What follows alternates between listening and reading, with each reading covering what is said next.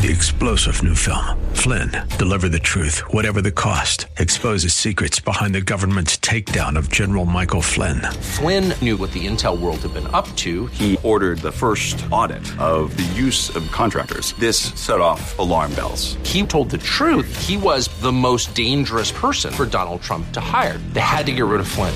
Flynn, deliver the truth, whatever the cost. Available now. Watch it today. Go to salemnow.com. Salemnow.com. The following program is pre recorded.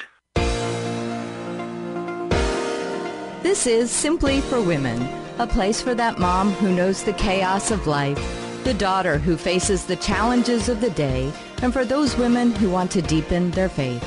God invites us to take Him off our to do list and to simply be, to simply be with Him. The opinions expressed on this program are those of the hosts, guests, and callers, and not necessarily those of Salem Media Group, staff, management, or advertisers.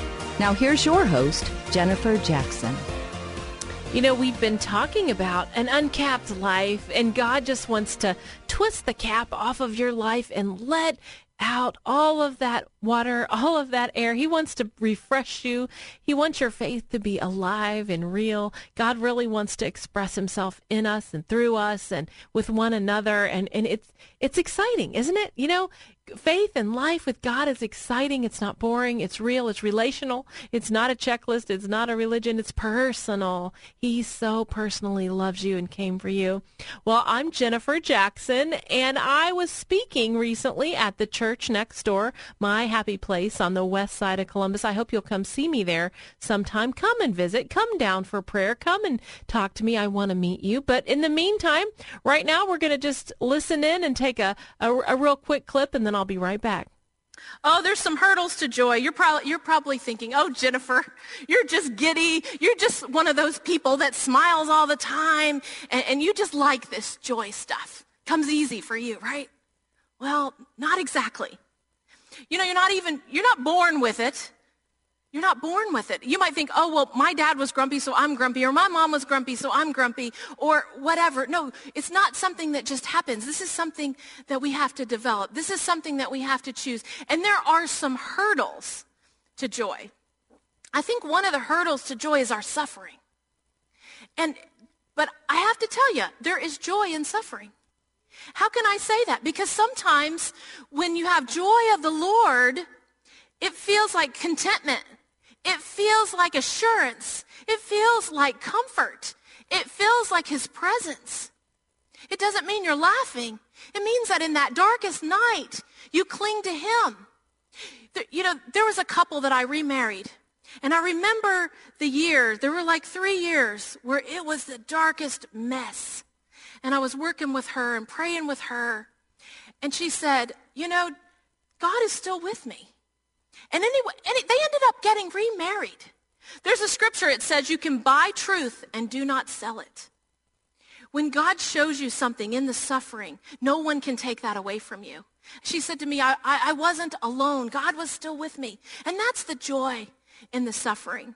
You know, for the past 18 months, I've had to take God off the to-do list. I had so many appointments, doctor visits, cancer treatments, so much. I had to rearrange everything. And I, I had to say, God, you just have to be with me. I, this can't be another to-do in my life. I have too many to-dos.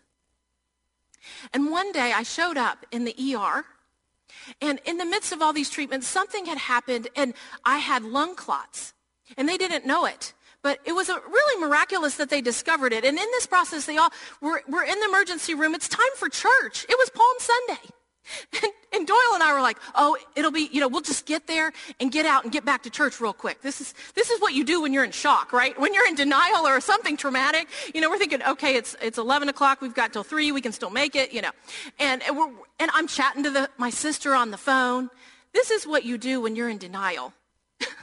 when you're in a hard place, right? You're like, and so here we are, and we're waiting on the doctor to come in, and he comes in. He's in these black scrubs, and he says to me, Jennifer, I have some bad news for you. I, I need to tell you, we're going to have to do a real quick emergency surgery on your lung. We're going to have to poof it back up. He said, it's going to hurt real bad. And I looked at him, and I said, how many of these have you done? and in all humility, this man was so kind. And he said to me, he said, I'm not bragging. He said, I work in the Grant Trauma Center, and I do these all the time, and you're going to be okay. I just happen to be substituting for a friend at this hospital. And I was like, wow, that God is moving. Anyway, from there, I don't know if we prayed. We probably did. I'm sure Doyle did. I don't remember that. All I remember, the next thing I'm in a scene, in an emergency room scene, and there's this guy in the black scrubs with all his buddies in their black scrubs, and then there's green scrubs for lung, and then there's navy scrubs for something else, and then there's an oncologist, you know, and I'm just spinning. And I'm like, you know, when time runs out on the earth, we're going to eternity. We're all go. When, when your time with God on earth runs out, you're going into God's time in eternity. And I'm sitting there thinking, wow, okay. We don't have time to process. We don't have time to, to do anything but what we're doing right now in this moment. And God was there. And, and so they do this really quick surgery, and, and it's all this whirlwind. It's lots of suffering. And I, I remember saying, they bring Doyle back in, and I remember saying to him, and to whoever was listening, I don't know if anyone listening to me, but I said, shouldn't we sing a song? I want to, I just wanted to bow. Like, can't we just kneel? Because God is alive. I'm alive. This is a miracle. God is with us. God is real. Can't, can't we sing a song? I want to worship him on earth because when I get to heaven, I'm worshiping him. So we went from that moment to where I was ready to sing and worship to they whisked Doyle away. They had a faulty COVID test, thought I had COVID. So now I have three days without him and a lot of pain. But you know what?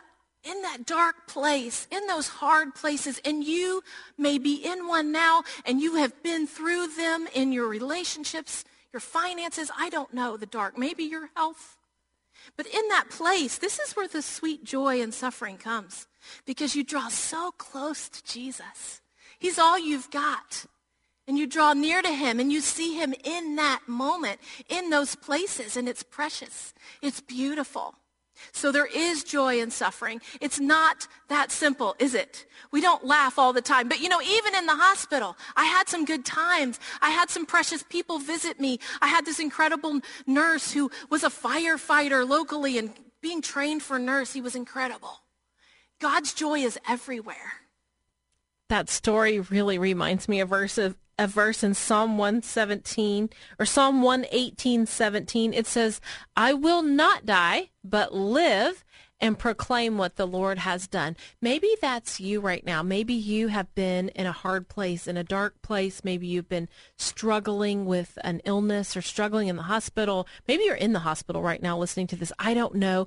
But I want you to know that Psalm 117, 18, maybe that is a verse for you today. It says, I will not die but live and proclaim what the Lord has done. So I pray that over you. I pray that let's just let's just pray right now that God will meet you in the middle of this suffering. God, I thank you for this uh, this day, and I thank you that even in suffering, even in pain, even in hurt, whether it's relational or physical, that you are there, that you are with us. And God, I pray that, that we would not die, but that we're going to live and that we're going to proclaim your goodness, proclaim your works. Meet us here today in Jesus' name.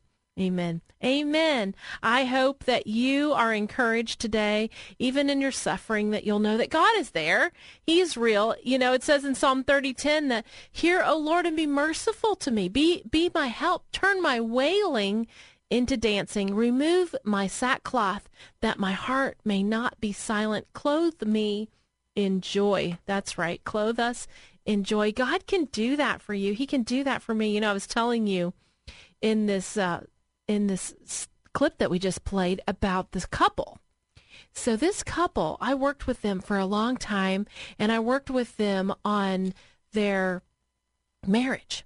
So they they just had the train wreck the, the marriage was a big train wreck and they actually got a divorce.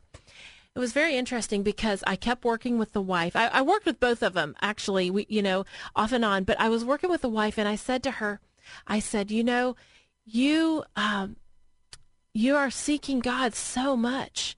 She said, Jennifer, it's the strangest thing. She said, I don't feel alone. and and he was making really bad decisions. He was on a, just a, a bad path that it, it really felt impossible. I, I could see no other way at, at that moment, in those moments, other than divorce. They did get a divorce. She was heartbroken. And she never left that place of, I still feel like he's my husband. I still feel like this is my family. And so we we prayed. I said, "Listen, God can do anything. God can resurrect anything." Over the years, actually, my husband has has remarried several couples over the years. Very interesting. So depending on the situation, and I I, I realize some situations are are not repairable. That that's a fact. But sometimes uh, they are. And in this situation, it was. And she just kept praying, and she said she got to a point. It still seemed bleak after two years and it didn't seem that he would return. But at 2 years she felt like, okay, I'm I could I could date again or I could wait. She really felt like she had some options to date again and I said, you know, I, I don't that's up that's up to you and the Lord because you're in a place where we we don't it doesn't look like he's coming home. But but she prayed. She had just such great faith she decided not to date and to wait on the Lord and to seek God. She dug into the Bible. She prayed. She fasted. She she was really incredible. And she did not date anyone. So 3 years she still had not been on one date. And I'm telling you the truth, her husband came home. And I have never seen a more beautiful reun- reunion in all my life. His life totally turned around. He submitted his heart to God. He cleaned up his life. He cleaned up his body. He cleaned up everything. And it was the most incredible thing. I was so blown away. And so then they came to me and they said, "Would you would you remarry us? Would your church remarry us?" And so my husband met with them, and it was just the most beautiful reunion. I, I, I don't know why I share that with you, other than if you're in suffering what she told me was that she never felt alone. And so, even in a, a, relational suffering, to know that God is with you, that God is in it with you. It says in Proverbs that we buy truth and we don't sell it. What does that mean?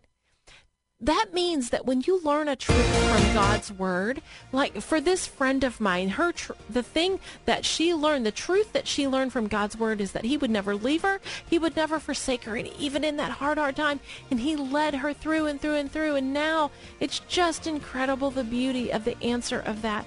And so no one can take that from her.